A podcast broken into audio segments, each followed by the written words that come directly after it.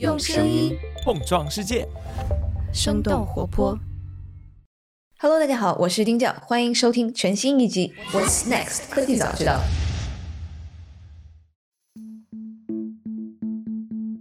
Hello，大家好，今天这期节目比较特别。一般来说，我们科早都是追一些科技热点新闻、科技发布会，像是 CES 啊、WWDC、西南偏南什么的。那蹭节日的热点的话题，其实我们做的非常的少。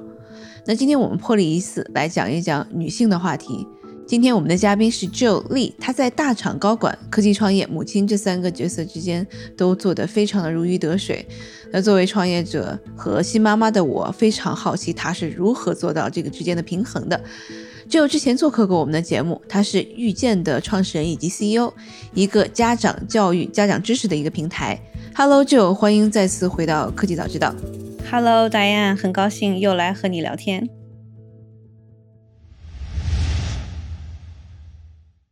其实我想找就一开始的这个原因，其实我觉得我自从上次跟你成为微信的好友之后，我发现你其实之前有两个小朋友，然后现在又在怀孕了，马上可能会有第三个小朋友的这个出生。然后你原来最早是在阿里作为一个高管，后来辞职后，后面又自己在创业，非常的全能的一个妈妈，以及是创业者。然后包括我看到你，其实现在也是在这个有一个自己的小田地，然后可以在挖池塘。我看你 就是把这个就是生活真的是非常的丰富。然后我不知道你的这个时间都是怎么样安排的。我 然后特别是我自己作为一个新妈妈，我就觉得就是我一个娃我都已经觉得焦头烂额了，包括可能公司的这些事务处理上面，我就觉得。实在是太令人呃 太令人敬佩了，我就不知道，就像像你一样的这样的妈妈，到底是大家怎么样安排时间的？我也想可能跟给大家，不管是女性，可能是男性朋友，可能是在忙碌的生活工作当中，大家整天说啊我没有时间，我们干这个没有干这个，我最近忙死了，就怎么样能够同时享受家庭生活和把工作事业都安排的这么好？所以我可能今天就想。作为一次这个可能聊天多一点的节目吧，然后我们一起来探讨一下。好的，很荣幸。那我觉得可能先从你这个职业生涯开始吧，因为嗯呃，最早其实也是另外的一个投资人朋友介绍你给我的。你们原来最早是在阿里的同事，对吧？对啊、嗯，你说 Lake 是吧？对对对对对，对对 对是啊、呃。我其实他在阿里说我不在，就是后来他已经到美国了，我我加入，但是我们在美国后来又遇到，对。就能不能说一下，这个可能是在在阿里的时候就已经有孩子了吗？还是后面才才有的？有没有一些这种上面的这个 struggle 这个挣扎？我的职业生涯是从二零零二年开始的，所以到今年其实已经有二十年了。在阿里的话，大概是六七年的时间吧，算是我在大厂里面的最后一段的职业生涯，但也是最长的一段。加入的就企业和行业其实蛮多的，在咨询公司做过，然后在大的集团，就是那种做很多种行业的集团做过，然后最早期的时候在在沃尔玛做采购 是管培生，然后所以就比较杂，什么都做过。现在回头看的话，其实是在很早期的时候一直没有找到自己真正特别喜欢的东西。呃，虽然我换的比较勤哈，但我在每一个我在的雇主那里都做得非常好，基本上都是。明星员工，然后就跳槽的时候会有一种就是说我还可以做更多或者更好的这么一种想法的时候，想去探索一些新的东西。但整体上来说，包括加入阿里之后的这几年，我其实一直是一个工作狂型的一个 一个女性。对，然后特别有趣，在阿里的时候，我前后在两个业务，一个是在国际站的业务，是速卖通，它是当时是一个创业型的业务，我是这个业务的第十。十二个人，第十三个人吧，大概是这个周期加入进去的。后来也带很大的团队，然后后来又去了淘宝，在手机淘宝，当时正好是无线端崛起的时候，哈，就是都起来了。然后，其实，在互联网的产业里面，不算是特别容易的 遇到的一个一个状况，对，学到很多东西。然后说很有趣的状况是，以前在团队里面，我在国际站的时候，大家叫我金哥，然后到后来到淘宝，大家叫我金爷，然后 就是都是男性的那个标签非常强，就是因为工作的非常的卖力。我记得我以前在国际站的时候，经常是夜里。两三年的时候回家见不到小孩，根本就那会儿就已经有小孩。到阿里的，对对，嗯、我到阿里的时候，我的儿子老大是十一个月。哇，对，到后来就是就我就说每天工作到半夜的这种时间，持续了也有几年的时间，然后基本上生活里面的工作占用我的时间和精力来说，都是绝大部分。坦率讲，我是我重新回看的话，我是后悔的。原因是因为我的儿子，就我的老大，后来在七岁左右开始的时候，出现了一些行为上的算是异常嘛。然后到八岁时候，非常非常的明显。然后我一开始一直的概念是说，给孩子吃好、穿好、好的环境生活，他就会长得很好，而且我有很好的保姆，然后。住着别墅，然后就觉得给他的都是最好的条件。物质上面对对对对，以前会有这个想法。后来当他出现问题的时候，开始这个尝试去解决问题的时候，发现说，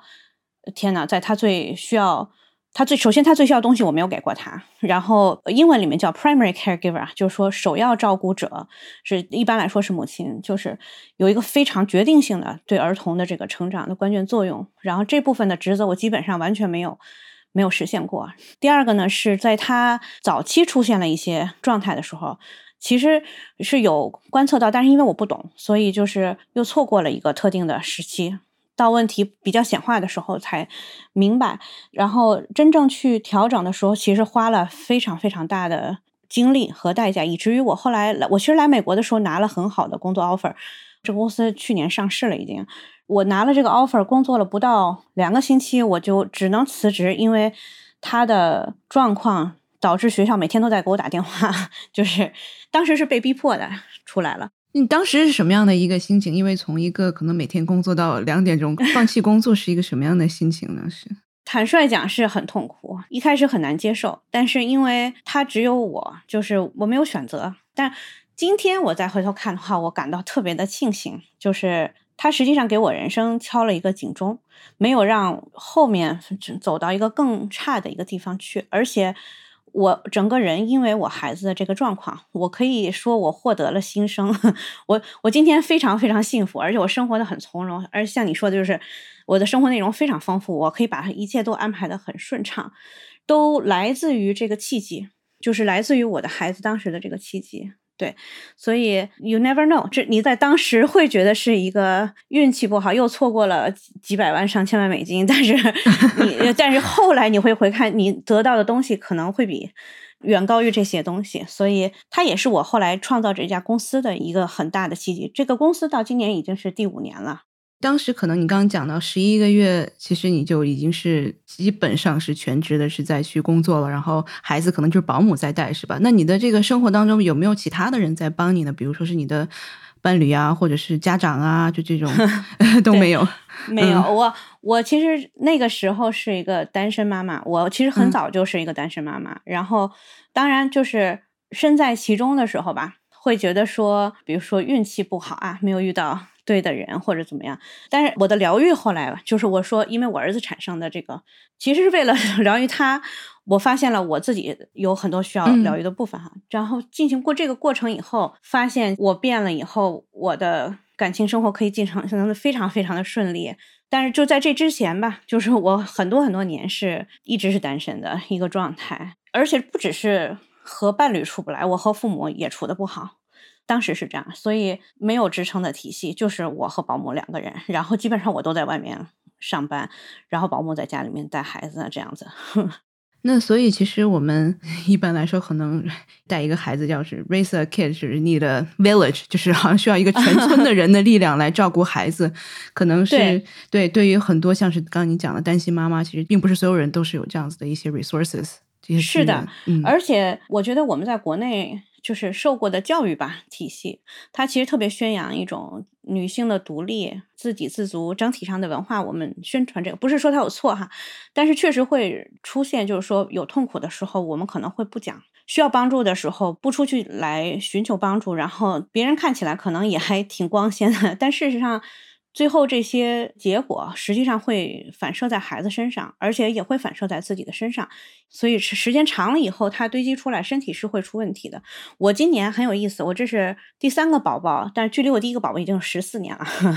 但是这是我三次怀孕里面最顺利的一次，就是我没有任何的不良指标，体重、什么血糖，这所有的一切都在最好的，比我年轻二十多岁的时候还好。对，就是因为生活调理顺了以后，就真的就是身体也是会回到一个特别好的一个状态哈。我最近在读一本特别鸡汤的这个销售的书，其实他也提到，就作为一个销售人员，你得这个身心灵的这样的一个很积极的状态，其中就是就是作为一个。普通的可能任何岗位的人吧，你可能你在这个锻炼上面，你都非常的需要保持自己的一个精神和身体积极的一个状态。就你如果看，可能你在一个压抑或者是一个这个比较 depressed 的一个情况下面，其实你会发现你的这个不管是你的肩膀啊，或者是后脖的这样的一个肌肉，它都会比较比较可能是蜷缩在一起的。对，你看自信的人，他其实 更加是放松的，然后放开的、舒展的这样的一个状态。如果你可能持续的锻炼这些肌肉，它可能在在一定程度上也会帮你增加自信心。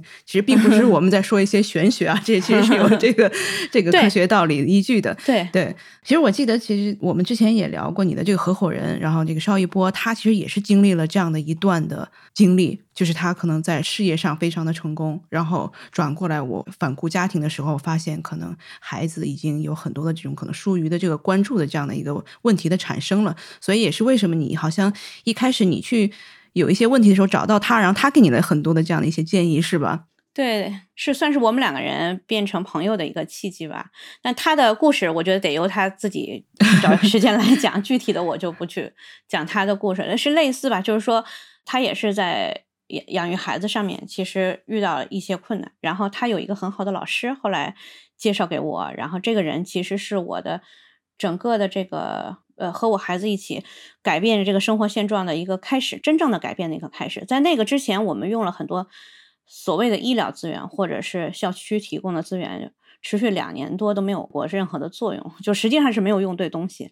然后，所以他介绍给我的这个 parenting coach 啊，就是养育教练，这给我们家带来了一个质的一个变化。他是专门的是这个帮助家长和孩子调整他们之间的关系这样的一个教练吗？还是怎么样？呃，是的，但这样的人其实也很多。他的方法独特之处是说，我看到孩子的行为问题的时候，我的第一个反应是我的孩子有什么毛病？对，就我怎么能改他？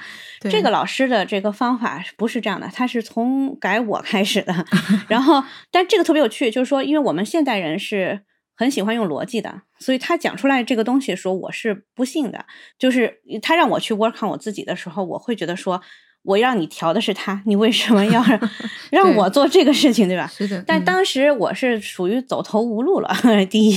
然后第二呢是邵一波又跟我说那个很好用，所以我一想，那我试试吧，我就听他的了。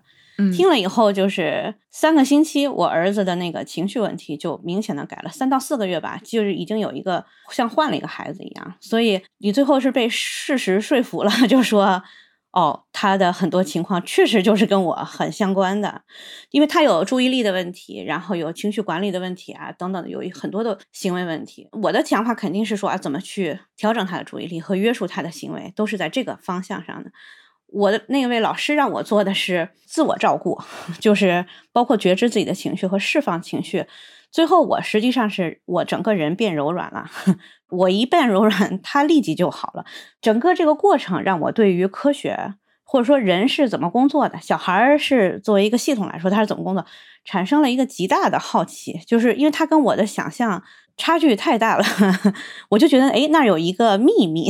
有一个宝藏。事实上，就是从这一个点上打开这个秘密之后，它后面跟着的是一大串的各种秘密，就是关于人的童年对人的成成年。是怎么产生影响的？包括甚至后期的很多精神病的分科，它其实都跟童年的体验是完全相关的。好多人说不能 有原生家庭论，什么不要都怪在父母身上。我很同意，是说不要都怪在父母身上哈，因为父母有他们的历史，是因为他们经历过我们没有经历过的痛苦，所以我是说这个不是靠责怪来解决的。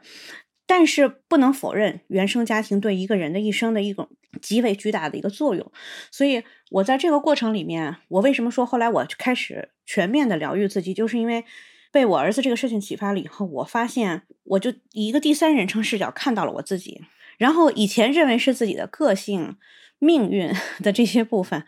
发现哦，全部都是有据可循，而且是可以可以改变的，然后就好开心啊！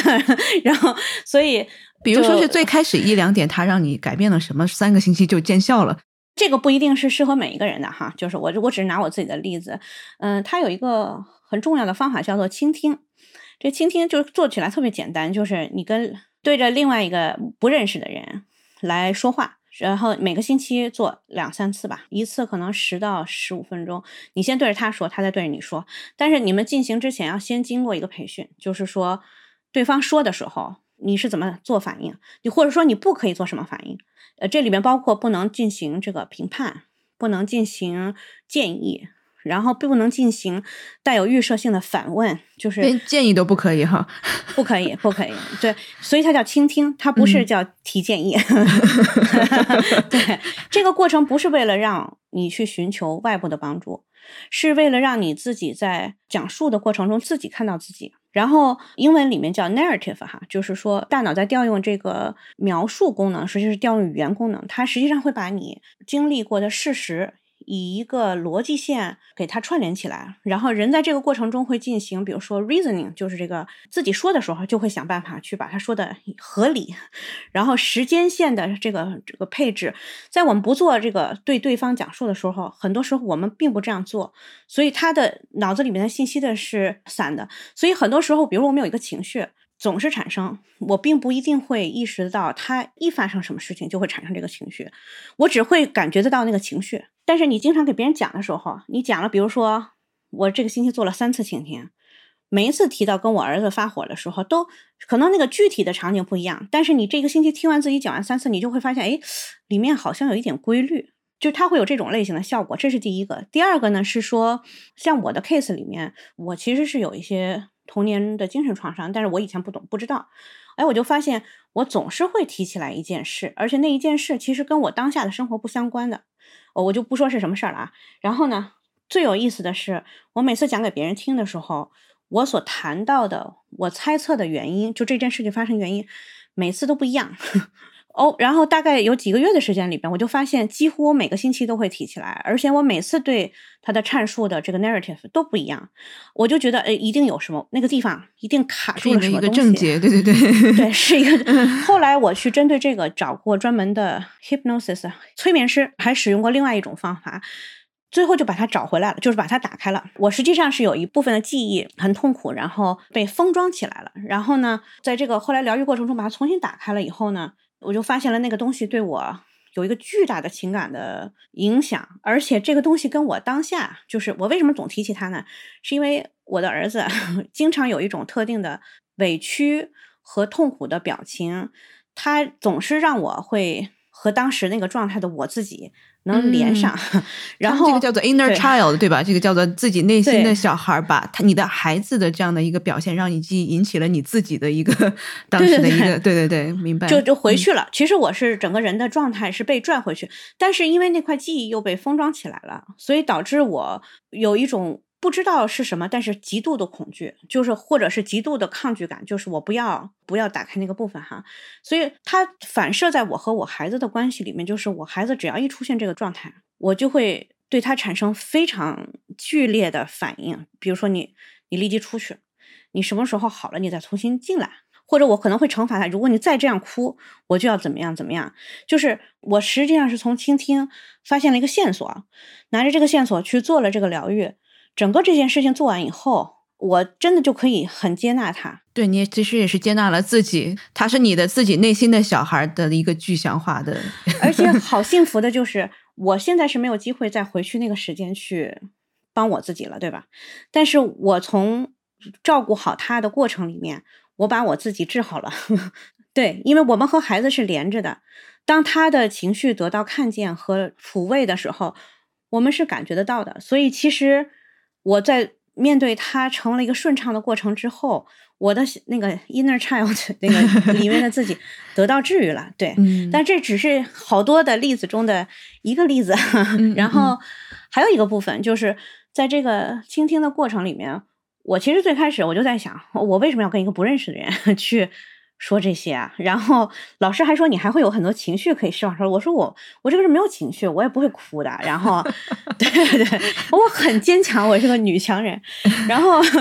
然后特别逗，大大概到第四次的时候，我第一次哭了哈，就是其实还是在讲我的孩子的时候。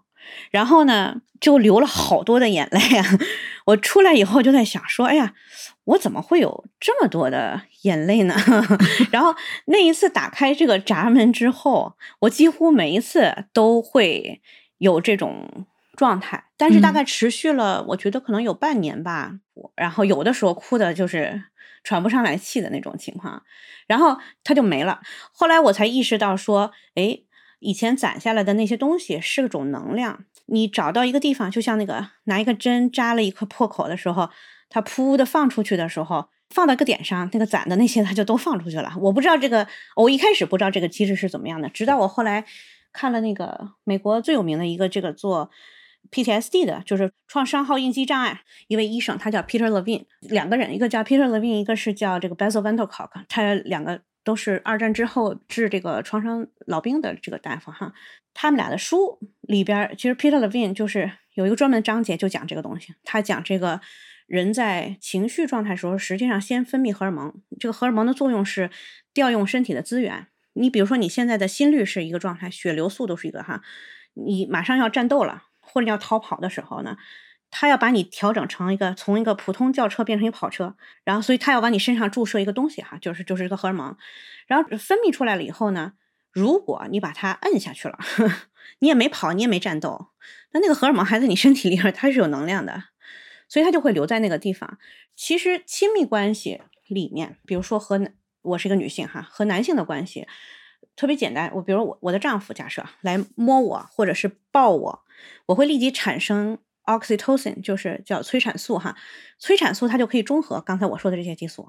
然后呢，还有一种就是长期的稳定的关系会让人分泌 serotonin，叫血清素。它可以在更长的时间和更大程度上去中和我刚才说的这些激素，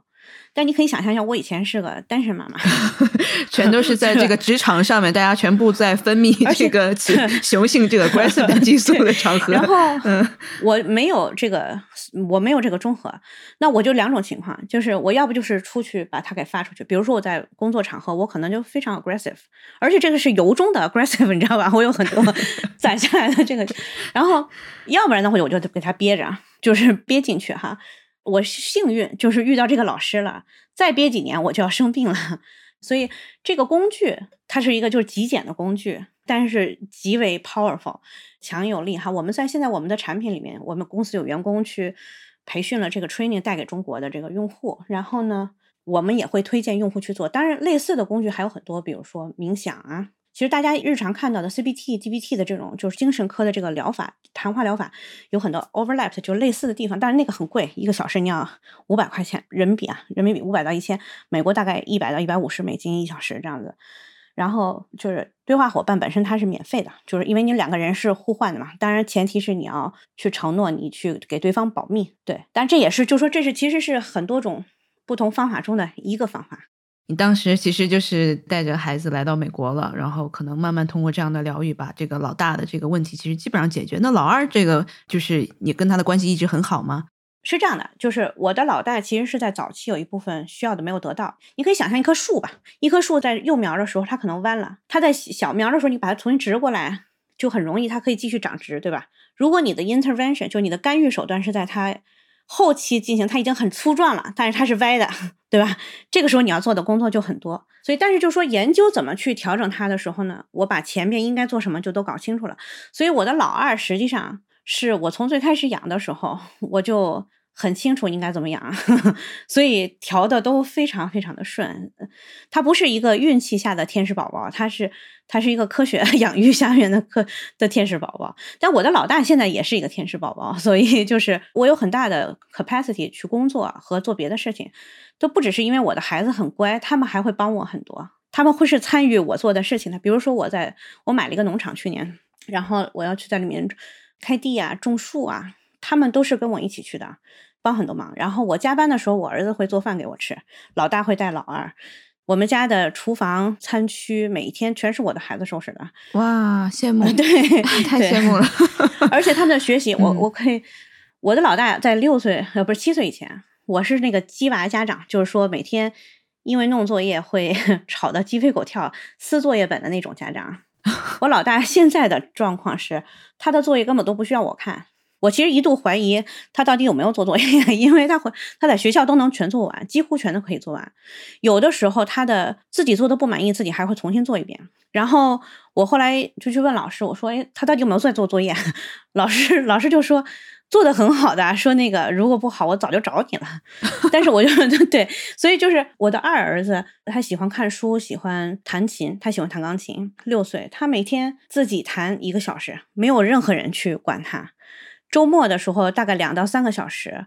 我们只会在旁边说：“你不要再弹了，时间太久了，休息一下吧。”但是从来没有说你继续坐在这儿给我弹两个小时。这所以这些烦恼我全都没有，我确实就是养的很轻松。对，那这个其实也都是可能很多父母的问题，就怎么样能够让他们还反过来帮你？因为我觉得好像我们的上一辈，他们就是因为再上一辈因为工作压力大呀，或者没有时间照顾他们，所以他们可能就是自己带自己。但是到了我们这一代的孩子，全都是特别精细的在养育，就感觉你好像整天就是好像求爷爷告奶奶的这种啊，你写作业吧，然后你这个去 这个就是跟在屁股后面的，对，就感觉好像这个角色其实是互换了。就为什么之前好像他们能有很多的这种叫做自主性，就就 executive function，对对，或者是这种 autonomy 能够把自己的事情干好，我觉得好像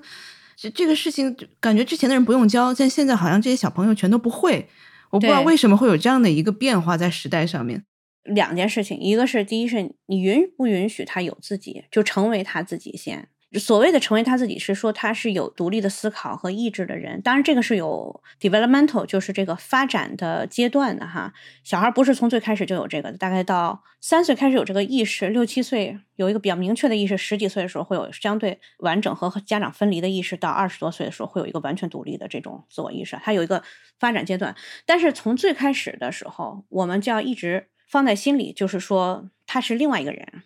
他是一个跟我不一样的人，然后你到底能不能看见这个他这个不一样的人和允不允许他做他自己？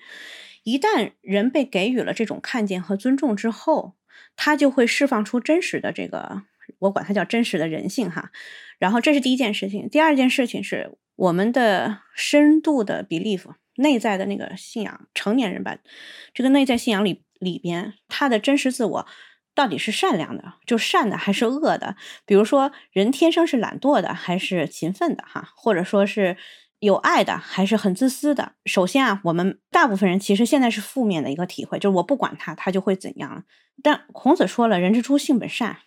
这为什么是他？呃，这对你笑了哈，这东西特别简单，但这句话就是大部分人已经不相信了。我从我的孩子身上就是看见了，就是当你以一个善良的方式。对待他们的时候，他释放出来的真实的人性里面，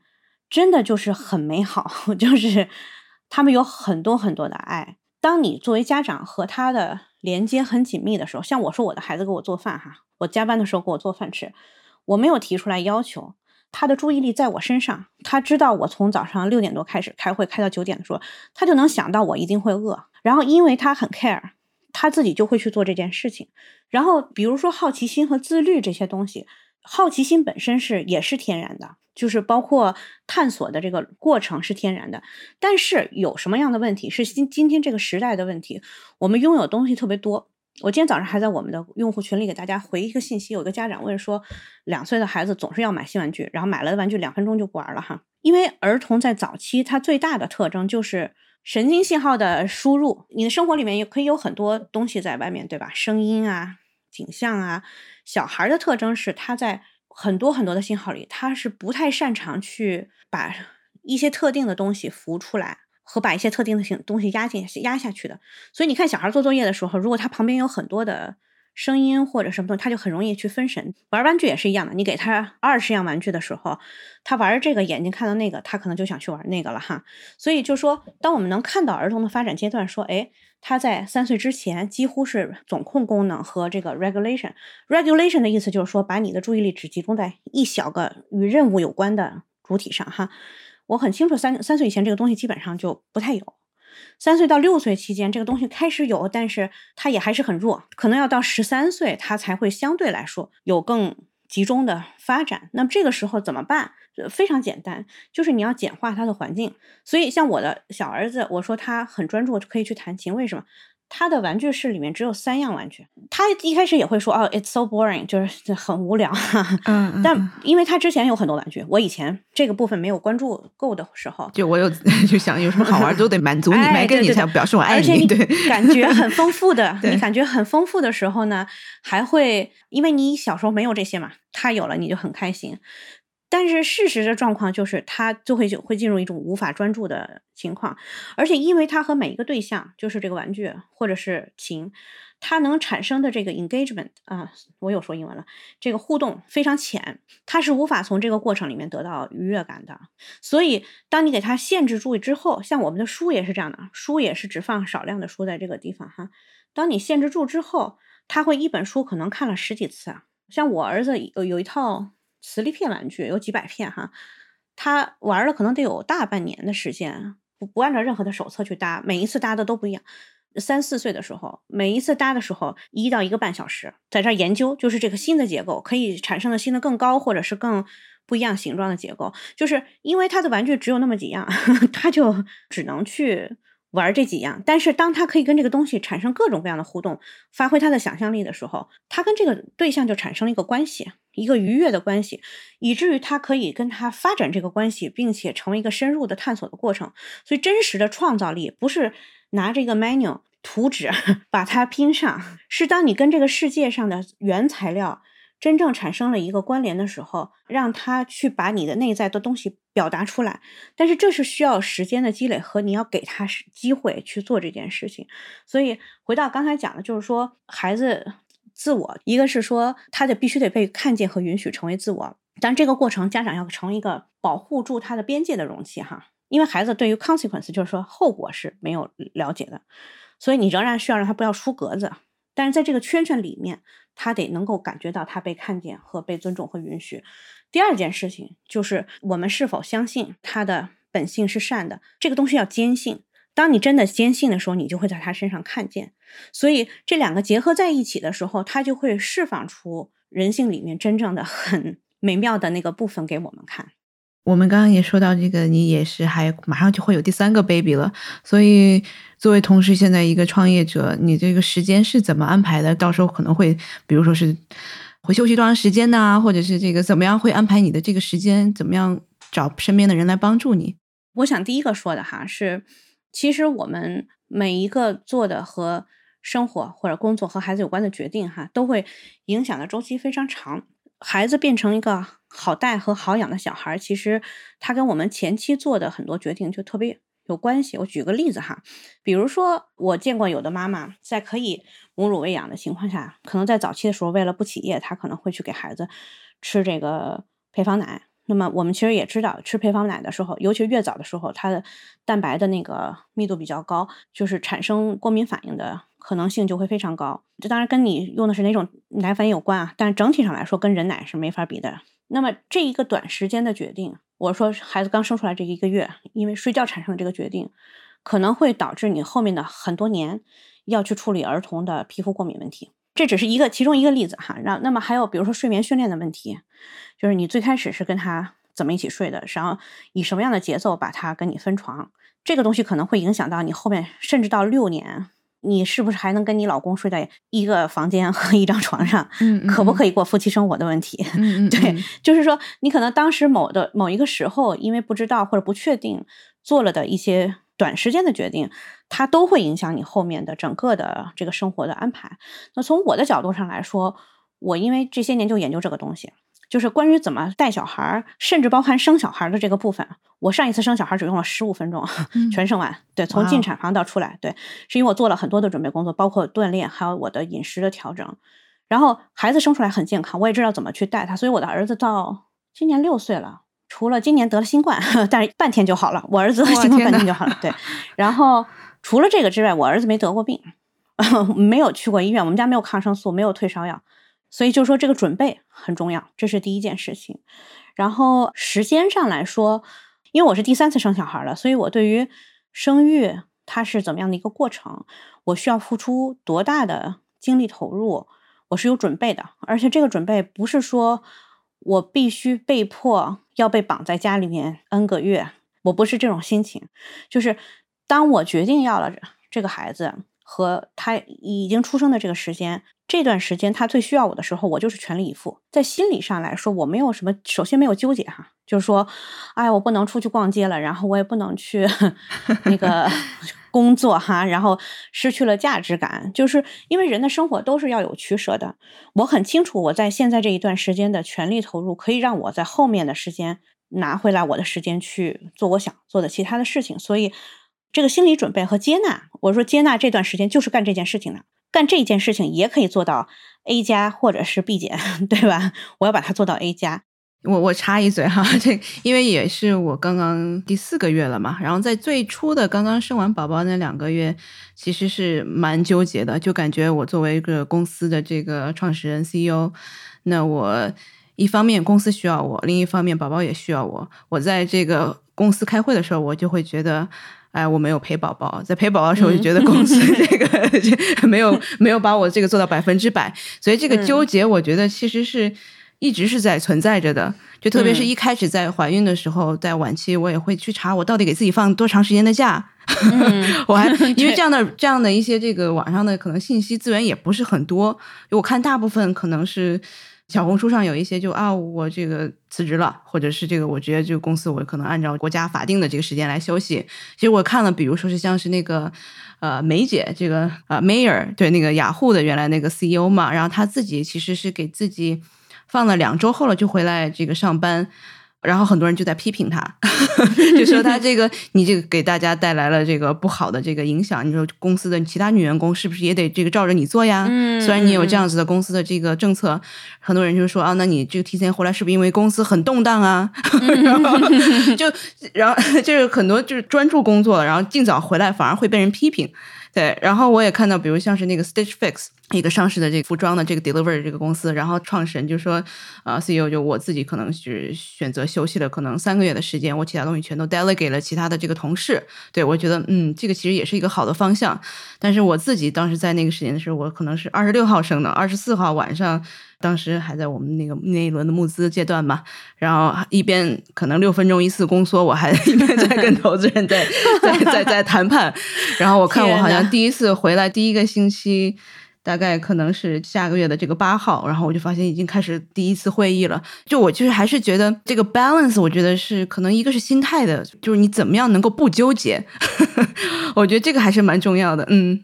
我觉得对于你来说，就是说因为你是第一次嘛，所以就是说你并不知道后边会大概是什么情况，是很正常的。但是我们这样的产品的存在，就是为了能够去向你你这种情况提供一些建议哈，就是怎么说呢，提前做准备吧。对于后边会发生什么做准备这件事情非常重要，但是第二个我特别想说，就是每个人的情况都非常不一样。我举个例子啊，有的人是有产后撕裂或者是那个其他的生产问题的，他恢复的周期跟别人不一样。还有人有产后抑郁呢，然后有的人的孩子宝宝出来以后非常健康，有的出来了以后是早产或者他是有其他的问题，对吧？那么一定没有一个一定之规，对，就是我们一定要看到自己。和自己的家庭的情况来做这个决定，然后外部的声音真的不重要。为什么这样说？你在这个点上如果没有关注到你和他的需求，你是会被反噬的。你后面你要花很多倍甚至几十倍的代价来补你今天没有照顾好的自己和照顾好的孩子。所以那个结果是没有任何在外面讲话的人，没有任何人可以来帮你承担的。然后你的调整，我管它叫 anchor 锚点哈。这个觉知就是你调整一切东西，你调整的方式是灵活的，可以围绕着它来调整。当然，如果你可以提前做好准备，像我这一次，我现在还有六周要生了，我把融资相关的事情，我打算这周就开始，就是给它搞定。这样的话，我在生产的时候我就不用考虑这个问题。然后呢，公司相关的，比如说法律的相关的事务怎么办？财务相关的批复怎么办？我全部都做好准备。我为什么现在做准备呢？因为我的我的三个大夫都跟我说。我这一次有可能会提前上，所以我虽然 due time 是六周，我是做好，比如最早它要四周发生，那我未来两周我就要把 delegation，就是说授权，提前在我公司的高管对高管里面搞好，然后这个时候我就要去看我的工作里边有哪些部分是必须要我做的？确实有一块，我的目标就在未来两个星期把这一块我必须要做的给它做出来，而且我跟这个团队要 kick off 掉。然后我可能后面会做一个管理机制，或者是 check in 的机制，我可能花很少的时间在未来的三个四个月里面。但是生了以后，我还是想说，就是我刚才为什么说这个 anchor，就是你的那个觉知很重要，很重要。这个里边，我想具体的说一下，就是人的。这个自我关照的过程里面能看到的东西，它是很客观和很绝对的。我举几个我自己哈一定会观察的一个对象，比如说我每天早上几点钟醒过来，醒过来的时候身体感觉累不累，就说是睡饱了没有哈。然后我的意志就是 will。是不是打着鸡血的状态？是就是说 很开心和激动的开始这一天，还是不想动？然后比如说我的这一个星期的趋势是怎么样的？在这几个维度上面是越来越好的呢，还是越来越不好的？身体有没有哪里不舒服？对吧？我每天早上都做一遍这个巡查。嗯嗯嗯。这个时候其实如果你经常做的话，你就会很清楚你好不好。就是说你大概状态怎么样？那么在这个前提之下，那个什么叫 anchor 呢？就是一定有一个一种类型的组合或者点，让你的感觉是非常好的。就反正对我来说，我现在基本上每天都是六点钟睁眼就就会自然醒，精神非常好，醒的时候不累，打着鸡血醒来。大部分时候我都是这样的。如果有变化，某一天我会发现，哎，我不想上班。或者我不想弄孩子，就是会有这种变化，也可以没有问题。但如果它一一连发生好几天的时候，我可能就要去调整一下了。这个时候就是，其实我刚才讲那个 narrative 就是对话就很重要。我就会在前面的，比如说发生的时候，我就会跟我爱人聊一下，我说我今天感觉到这个，然后我们两个人可能会聊什么呢？就是说，哎，那这两天什么东西变了？生活里面的什么东西变了？你如果你做的很频密的时候，你去观察这个东西就特别的容易。因为你生活不会一下子发生十个变化，在一天的 scale 里边，可能只会发生一件事情。如果你对这个特别敏感，我前几天就有一个字，就是我连着开了一天，可能说了得有十几个小时的话，就在不同的会上，到晚上的时候就跟孩子发脾气，然后 对状态非常不好，睡觉的时候睡不着，第二天早上就起不来。但是后来仔细想这个事情的源头，就在想，哎呀，我一天里边给自己安排的会太多了，那就说这就很简单，我就。跟我的秘书讲说，你不要再给我安排 这种安排了，对吧？就是你每发现一个东西，你就去调一下。自我觉察的这个 anchor 非常非常重要，就是是我强烈推荐给任何一个，不管是全职妈妈也好，还是你是个全职的女性工作者也好，一定要有这个状态。我去年和一个另外一个女性创业者，公司比我们公司做大，她可能我们聊了十分钟吧。我就问他，我说最近有什么事情让你困扰，或者是一些 depressed 的方向上的反应？他特别震惊，眼睛瞪得非常大。他说：“你怎么知道？被看出来了？对，你怎么 你怎么知道？”然后我说：“你跟我讲话的时候，你会控制不了你自己，会走神。然后呢，你的眼睛到处在漂移飘的啊，漂移的。然后我说，你要不就是特别累。”要不可能就是有一点焦虑，就人的那个神经控制的功能到这个程度就是这样的。但是他就跟我讲，就是说他可以把自己放在一个最大化的工作效率的上为他的第一目标，所以他对自己的身体其实是没有观察的。On the other hand，就是你从另外一个角度看，一个人在百分之百可以专注在一件事情上的时候，你可以达成的创造力和效率和涣散的时候是完全不一样的。所以虽然你一天工作了十五个小时。我可能一天工作八个小时，我的效率和产出不一定是会比他更低的。所以，你处在一个非常对的状态，这件事情就是极其重要哈。第二件事情，儿童在不同的发展阶段，作为妈妈来说，他的诉求是有极大的差异的。越早，他越需要母亲。这个需求得到满足了以后，后面就会非常好带。这个诉求很有意思，就是说，你可能作为成年人来说，你有很多弹性。我自己可能这两年忙一点，那两年轻松一点，其实是有弹性的哈。照顾孩子这件事情没有这个弹性。我举个非常简单的例子哈，儿童的 neural reflection 就是表皮层的触觉反馈，它就是在第一年里面啊，就尤其是甚至是出生的这个过程，经过产道的时候会进行一次极度挤压，然后出来了以后跟母亲之间的抚触，让他全身的这个触觉反馈会被激活。这个触觉是在第一年发展的，你可能没有很多机会去抱它，你的保姆可能经常把它放在一个小床里，它自己待着，你也觉得它也活着，没有什么问题。然后，然后如果这个触觉发展的有问题，你的小孩就会出现两种极端向的走向哈，就是要不就是特别敏感，就是对外界的各种刺激都非常非常敏感。你会发现他后面挑食，穿衣服不能穿很多材质不能穿，帽子不戴，有领子的不穿，然后很容易就会激动，他会变成一个就是敏感型的，就是这个不太好带的一种类型的小孩。他源头都在这个触觉没有发展上，然后和另外一个极端就是说他因为。他早期的触觉的时候，他是很开放的，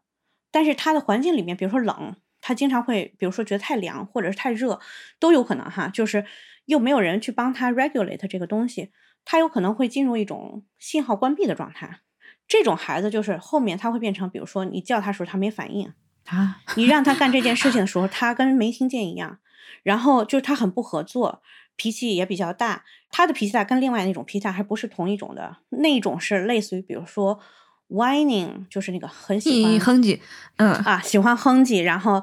挑毛病，就是那一类的脾气，这种是很激烈的，发出去会打人、会咬人的这种，就是偏关闭状态的。那么这两种触觉就是说没有发育好的状态，再接下来一个阶段就会影响他的语言发展。就是有很多东西它是连在一起的，但是我们比如说在这个第一年，这个触觉没实现好的时候，你可能要到三年以后才会开始结果看到结果。这个时候你在想做 intervention，刚才我讲了，它的代价非常大。所以回到这一点上来说，我就说儿童在不同的发展阶段的时候，他的那个需求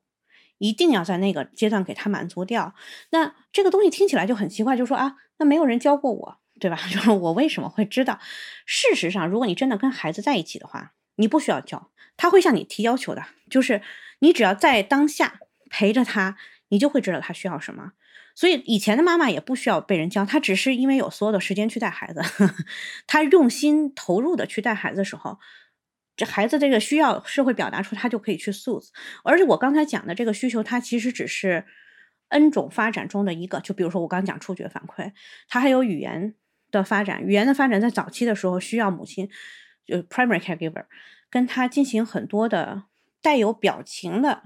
带有这个 context，就是上下文的、带有语言的互动。然后这个情况下，因为他对你有一种额外的，你或者说你对他有一个额外的意义，他的注意力会百分之百在你的身上，他会尽他的全力去得到你的关注和理解你。这个时候，他会发动他所有的智力去理解语言。这种学习跟你拿一个闪卡和一个图片给他说这是一个橙子和一个香蕉，这完全不是一种学习。所以，就是在这个早期的时候，我们真的要看到，就说孩子这个需求，要把他需要的给他。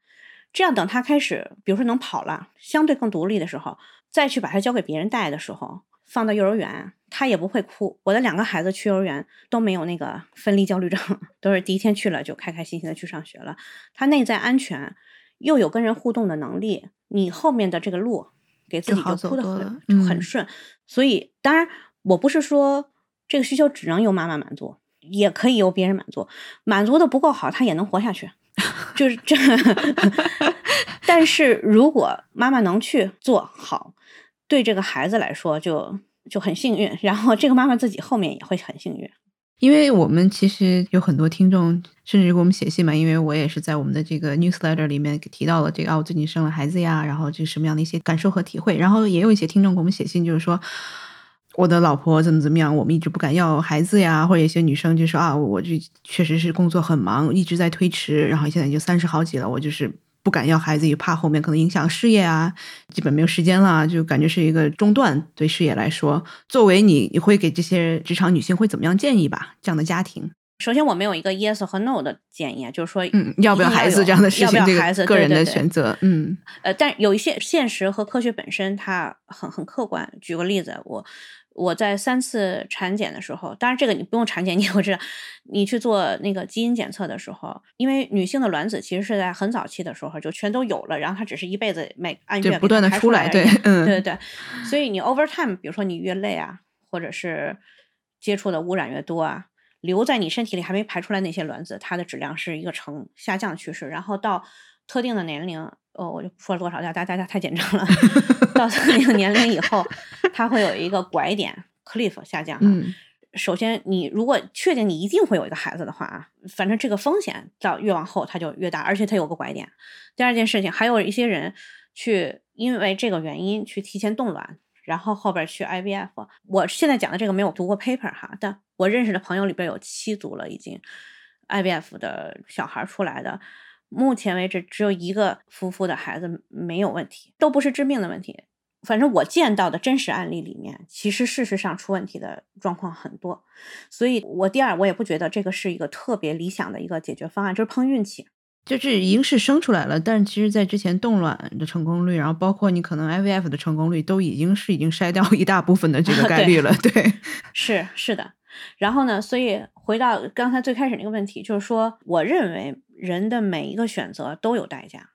但是关于未来是不是有机会这一件事情，其实是未来才会告诉我们的。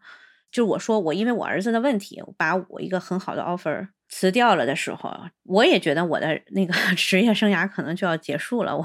要，而且那之后我很快生了我的第二个小孩儿，我确实后面就有一个很长的时间在带小孩儿。然后我曾经有过这个怀疑的，能不能再回到职场是吧？啊，对。但是生活后来给了我其他的机会，就是这个东西不是百分之百确定的。还有一点是我在孩子身上和。自己的工作相关的工作身上，我真的找到了意义，就是这个意义跟我以前的工作里面的意义不一样。我现在回想的话，我以前的工作更像是作为一个好工具，或者说一个 工具人，对 对，是啊，就是好用啊，对吧？放在一个业务上能把它做出来，对吧？然后做的挺漂亮的，就是就这一类的功能性的这个定位。我今天做的事情其实是。我当然，我的那个工具类的功能还在哈，但但是我很我的脑子里面从头到尾我很清楚，而且是深深的感受得到，我做的每一件事情对于另外的一个家庭或者多少个家庭可能产生什么样的影响。我每天都看用户的来信，我经常和邵一波我们俩聊天，因为这公司已经投了几百万进来来做了美金，然后我们俩有时候就说，因为会遇到困难，就说说这几百万。就算只能够深入的帮十个家庭，那也是很划算的，能获得有幸福的孩子。当然，我们今年已经帮了几十万的家庭了。当然，就是说内心是这样感受的哈，就是所以这个意义感，就是我今天自己和邵一波也是，我们都在。这条路上获得了幸福，是真的幸福。它可以带我跨越很多不同类型的困难。我从一个科学小白，我现在跟我们公司的大的科学家，在美国这边领域里面顶尖科学都是我来谈过来的，他们的论文和文献我都看过。我们谈他们的 work，就他们的研究。比较跟他们 同期的其他科学家的研究，我都能跟他们聊得非常顺畅。我是花了很巨大的这个精力去做哈，我就说这个 meaning 就是这个意义感，让我有用不尽的这个能量去为这件事情补任何的我没有的东西。不是这个有了孩子就等于说是你人生这个选择已经完成了，它是一个持续的选择的一个过程。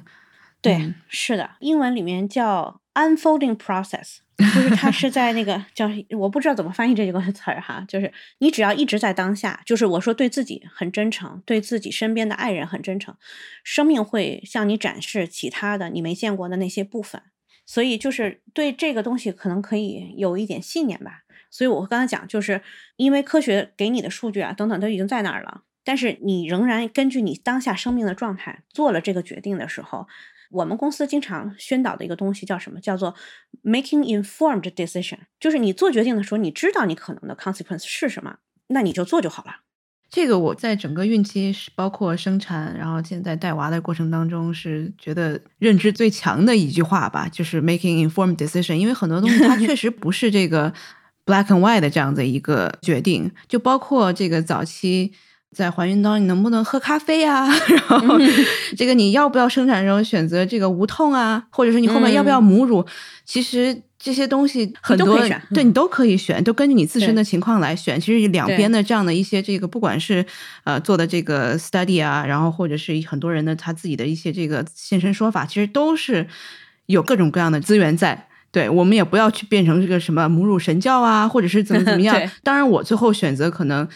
本来想说我不要用无痛，对，因为我看了这个很多说自然生产很好，因为我之前是在没有学习很多这种资料之前，我是坚决的，我要不要直接就抛了算了，我不想承受这些痛苦，因为我是一个可预知的这样一个状态。后来我又完全 shift 到这个，我就想不要用。对，因为我发现这个可能不用之后，宝宝一出来，他会自然而然的会哺乳啊，你就不会有一个他可能会因为你打了药，他会很很晕的这样的一个状态。对，但是我可能看到一些这个。论坛上面说啊，这个你如果不用无痛的话，你就是一个跟你现在的 anti vaxer 是一样的，你就是一个这个无知的人。对，就是你可能就为什么会 就就因为他大家就把这个有点政治化了，或者是这种可能女女性这个权益化了。对，就很多这各种各样的东西，其实最后还都是自己的决定。你要 make 这种就 informed decision。对，没有说是一定的东西，你要不要给自己太大压力了？我最后其实也是这个撑到了最后，可能开了五指，最后用了无痛，我也没觉得这个对我觉得对我最后我们怎么样舒服，我也不用去坚持一些什么东西。对，要对 自己很忠实。是的，是的，是的。然后要竭尽，我觉得就是我们已经尽了我们的努力去做信息的获取了，然后也竭尽自己的努力去对待我们的身体了。这个结果本身就它就是应该它应该有的样子。我给你讲一个笑话，我 生第一个胎的时候。我就坚决的不用不痛，然后，但是因为是第一胎嘛，它时间就非常长，生了四个多小时，然后到太厉害了。这个笑话不，这个笑话是 这个笑话是到最后的一个小时，我就在床上哭，然后那个大夫站在那儿，他说你干嘛呀？我说。我说我太疼了，你给我剖了吧，我不要生了。然后你给我打无痛，就我在求这个大夫，就是我之前那个英勇的那个状态 就已经被消耗殆尽了。然后那大夫说都来不及了，说那个小孩已经进产道了，然后也剖不了，然后也打不了无痛，就已经没有用了哈。然后呢，自己就经常那个笑我自己，虽然看别人看起来你很很勇敢，对对，其实你已经跪过了，在那个现场已经跪过，只是没有成功。但是第二次。我就在想，我为什么想不给他无痛哈？然后我是有明确的，也是做了很多研究的。那我转过来就在想说，哎，我怎么能升得快一点？就不要那么四个小时那么痛苦，对吧？所以。第二次的过程，我就它其实是个学习过程，我就去研究怎么控制饮食和体重，怎么控制孩子大小，怎么通过运动在生之前就把纸能开的开了。所以我给自己生设置的第二次的 KPI 是三十分钟，执 执行出来是十五分钟，所以没上无痛，没有太疼就出来了。所以就是。我觉得每一次都接受自己啊，当然我下一次我也有可能会去选择这个上无痛啊，就是这个你每个阶段我们自己在变，我觉得就接受那个阶段的忠于自身就好了，忠于自己就好了。对对对对对，不要给自己这个这太大的压力。对对，而且网上有很多那个我老我经常管他们叫有毒的东西，就是是这样的，因为你科学本身是非常 neutral 的，就是非常中立的，它只会告诉你在怎么做的时候会发生什么，但是。当他一旦变成人的言论的时候，里边就有很多的 judgment。呃，你干了这个，你就是什么样的人哈？这就是有毒的东西，就是 你不要看，或者说根本就不要往心里面去。没有任何人有权利对你进行这个评判。而且，即便是我，我为什么我们的产品上纠结了很长时间，要不要开用户的这个讨论组？最后我没有开，就是因为第一，每个人的认知相对。独立来说是很有限的，他在当下做了一个他觉得可能很好的、最好的决定，这个决定可能在五年之后是会让孩子出毛病的，但是他在当下他不会知道。别人看着的时候，别人也不会知道。然后这个情况下，我们让大家很随机的讲出来这个东西的时候，影响你是没有办法控制的。第二件事情就是有很多人因为内在存了，像我以前一样存了很多情绪，他们就很容易进行人身攻击，给人打标签和那个这些东西政治化，然后本身。孕期的女性和刚生完的女性荷尔蒙分泌量就非常 高的，嗯，然后你看了这个东西以后难受好多天，甚至上几个月都是有可能的，所以我们最后这个功能我们也没有开。那可能最后一个问题吧，在你自己的这个自身的成长上面，你会怎么样不断的优化自己，怎么样 become better self？第一个就是我读很多书，一年现在可能至少。二三十本书是有的，然后我自己有我 follow 的这个内修的道路有两条，就是两个不太一样的，一个是冥想，但冥想不是我们大部分时候谈到意义上的，是比较深入的。我 follow 的是大手印，就是它是佛教的一个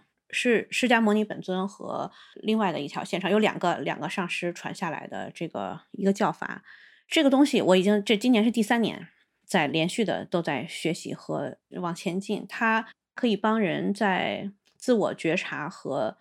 就洞察吧上面来说做的非常非常深入。它可以让我的日常的状态，包括对员工、对身边所有人的状态都能保持到最佳，或者说越来越好。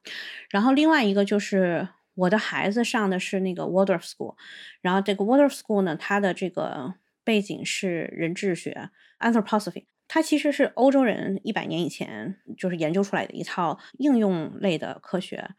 它跟中医就中国的传统文化。不只是中医，就是包括农业啊、什么天文啊，这些都是很通的，他们都是通的，基本上。那么它在实践的层面是涉及到农业，然后涉及到医学，涉及到儿童的教育这三个领域。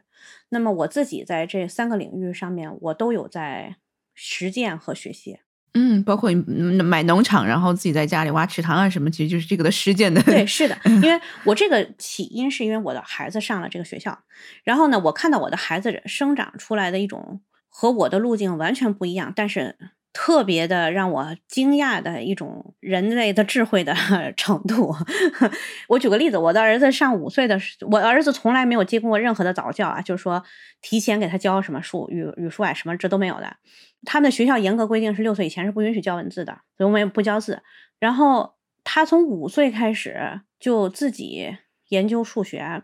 到六岁就可以把乘法、除法，而且两位数的他自己都能。研究出来怎么做，然后哎，就我看你这个微信最近这个发了一篇 post，就是说因为。你儿子听到你跟朋友在聊这个俄乌战争，然后他自己说：“妈妈，帮我去买一点农产品的 这个方面的这个。”是我的老大，对对对。然后后来还涨了，对对，他挺神的。因为我那那是另外一个 case，对我的老大也上这个系统的学校，他们特别有意思，他们的学习。我老大十三岁哈，普通的公校里也有叫做 social study，就是说。发生社会事件的时候，你对这整个事件进行一个全息的理解。所以我跟我老大就俄乌的这个事情，比如说我们做了跟俄罗斯的历史相关的、历史、政治、经济相关的一个 study，然后跟乌克兰的相关的，它两边的关系相关的第三国，包括这个北约、呃欧盟的这些关系，我们其实我们一起做了一个小项目，就是去研究。那我说有意思的部分是他们在学校的这个。教育里边不仅是让他去看信息，还要求他们去看信息的出处和表达信息的人的立场。就是说，这个东西是哪个国家的什么媒体，然后你要在你拿到的这个信息后边还要去标注，你认为这个人这样写这篇文章，他的这个意图是什么？他的意图是什么？对对对。所以我们其实很完整的做了一个这个这个练习。所以做完了以后呢，我其实是就没有完全没有想到，就是但是我们研究的时候，因为讲过乌克兰是一个农业的。一个粮仓国，然后呢，又讲过俄罗斯的石油和天然气是他国家的那个百分之四十的经济支柱啊，等等的。然后还有一部分在近年的跟那个欧盟国家的一些这个经济关系，所以他自己直觉 出来的，就是他过了半天吧，他就跟我说，星期五的时候，他说。能不能拿我的零花钱去买这个这个股票和期货？我还真就给他买了，买了就涨了，买了到今天可能涨了百分之十五到二十了，挺厉害的他。然后对，这是大儿子，然后小儿子我就说，在没有任何教授的情况下，自己研究数学，能他研究的非常的深入，而且他自己特别逗，就说一个题。他自己给能做出来好多种解法，也没有人要求他。像比如说，我要带他去商商场什么的，我去厕所哈，他在门口放着，非常简单，你就给他说那个怎么样能得到三十，或者怎么样能得到四十五，呃，他就坐在那儿，他过一会儿他自己给你想出来五种解法，就是说这就是他的一个娱乐时间。但这个东西我没有，就是说没有 push 过任何东西给他。我实际上是先看到孩子有一种内生的。好奇对科学和真理有一种和一种从无到有长出来的能力，不需要教。然后我就觉得哇，好神奇。然后我就去研究他们是怎么把小孩教成这样的。就是他们的核心方法里有一部分是叫做 Gertian Science，歌德观察法是歌德，就是那个写浮士德的歌德。歌德其实也本身是个科学家，好多人不知道。然后呢，从这条线上出来的。然后歌德观察法是从植物学上出来的。然后后来我就去看植物学的时候，就发现哎。就是因为植物它是跟着天地能量。所谓天地，就是地球本身和行星和地球的关系长出来的东西。所以它的划线出来的规律，很大程度上可以反映出来这个天地之间的规律。哎，我就在这个里边发现了很多奇妙的我以前不懂的东西。然后这是前年了，然后把这个东西。后来，因为我我父亲去年生病，生很严重的病，最后就给他建议和使用了一个非常规的方法去解决，但是解决的非常好。我就把对植物的一部分的理解，哎，放到了人身上，就发现它是通的。但是人比植物还多了一些植物没有的东西，那就在他的那个医学的那个范畴里面就有在讲，就是是什么。所以我等于是机缘巧合吧，就把他的系统里面的这个农业。医学和儿童教育几个方面都去读了，读了以后就发现有一种贯穿始终的一个智慧。在这个时候，我因为我在前几年的时候对中国的古代的文明特别感兴趣，就包括比如说道家的整个身心修行的方法，然后《黄帝内经》，然后中国的农业的这个。东西我都读过一些东西，然后我就发现啊，他们全是通的，我就有很强烈的这个目标去学习和体验更多。那在这个前提下，我去买的那个农场，想去做这个实践，而且给更多的人提供这个机会可以去接触。但是我还想说的一点就是，到了这个位置上的时候，就是说这些东西都交汇在一起的时候，感受到的那一层真理。它实际上可以用在生活的所有的部分，所以包括我的团队的管理啊、日常的生活啊，全部都是可以受益的。我觉得可能如果听众有对这个 Word of 这个理念感兴趣，想要了解一下，到时候是不是这个 Joy 也可以给我们一些这个可能 resources，让大家去读相关书籍啊，或者是一些这个资料之类的，我们到时候也放在我们的 show note 里面。对对对，大家如果有兴趣的话，嗯，国内其实有很好的那个学校，也发展了，应该最长的有十六年了。很需要用全人的所有感官和身心去体验，而不是用逻辑和这个道理去理解吧。好的，我觉得好像我们也聊的挺多了，我不知道有没有什么想要再加一点的。在这个地方，我就说一两句哈。我们家现在其实有一些好朋友是单身妈妈，然后我自己和我。爱人之间，我们有一个约定，就是我们定期都会给对方放假，家里面所有事情都不用管那种，出去可以自己住一个星期的那种假。然后我们的那个有这些单身妈妈朋友的时候，我们就在尝试向他们提供这种，隔一段时间会说，哎，你把孩子交给我们两天啊、三天啊都行，甚至一个星期也可以。然后你自己可以出去去做一些，哎，放假。因为单身妈妈就是一方面，她事情特别多，就是她要持续的绷着一根筋儿，就她很需要一个呼吸的节奏，那那种喘口气儿。然后第二个是，他们有的时候长时间就很需要补睡眠。然后我记得特别逗，我有个朋友，他就是我们给他放假的时候，他第一天就一直在就睡了，恨不得睡了一天。睡完了以后，他情绪立即就就整个人状态就变了。哎，对，所以我就觉得，如果任何人吧，就说有这个能力。身边的不管是是不是单亲的家庭，我觉得互相换一换，去帮着带孩子，然后给对方去放假，都是个很好的事情。跟父母去换也是可以的。夫妻两个人如果有机会，还可以去像我们两个人每年都都去，就是两个人的旅行啊。然后，因为你平常可以为别人真心做很多这样的事情，说当你想换这样的机会的时候，也很容易。对，就再再多提一嘴，其实睡眠特别重要。我发现其实。我我最近也是有一些这种需要这个谈判的一些会议，自己睡好了之后，就感觉自己更耐心了，然后 这个感觉更平静，其实是这个非常有助力的。好呀，那这个非常谢谢，就今天花了这么长时间来跟我们分享他自己的经历，然后当创业者、高管以及怎么样。变成这个马上三个孩子的妈妈，对对，也希望你这个一切顺利。第三次你的 KPI 是多长时间？十分钟。好，这次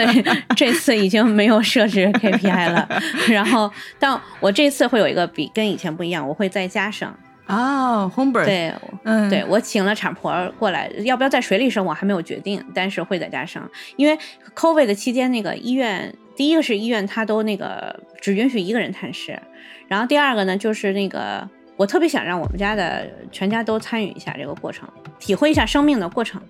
好的，那非常谢谢谢谢就，好，谢谢时间，别客气。这期 What's Next 科技早知道就到这里了。听完之后，如果你有任何的想法，欢迎在评论区里面给我们留言，我们每一条都会认真的看。如果你喜欢我们的节目，请记得给我们五星或者好评，分享给更多的朋友，也会对我们非常有帮助。你也可以单独写邮件给我，邮箱地址是听 t i n g at 声点 f m，我都会一一回复。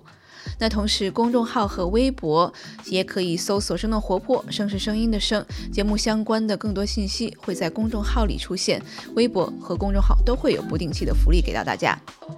如果你想要跟我们更加紧密的讨论和分享，或者是想要认识和你一样有求知欲的新朋友，可以加入我们的微信群。进入听众群的方法是在公众号文章中扫码添加，或者是公众号后台回复“科技早知道”即可获取邀请码。期待你的加入，我们下期见。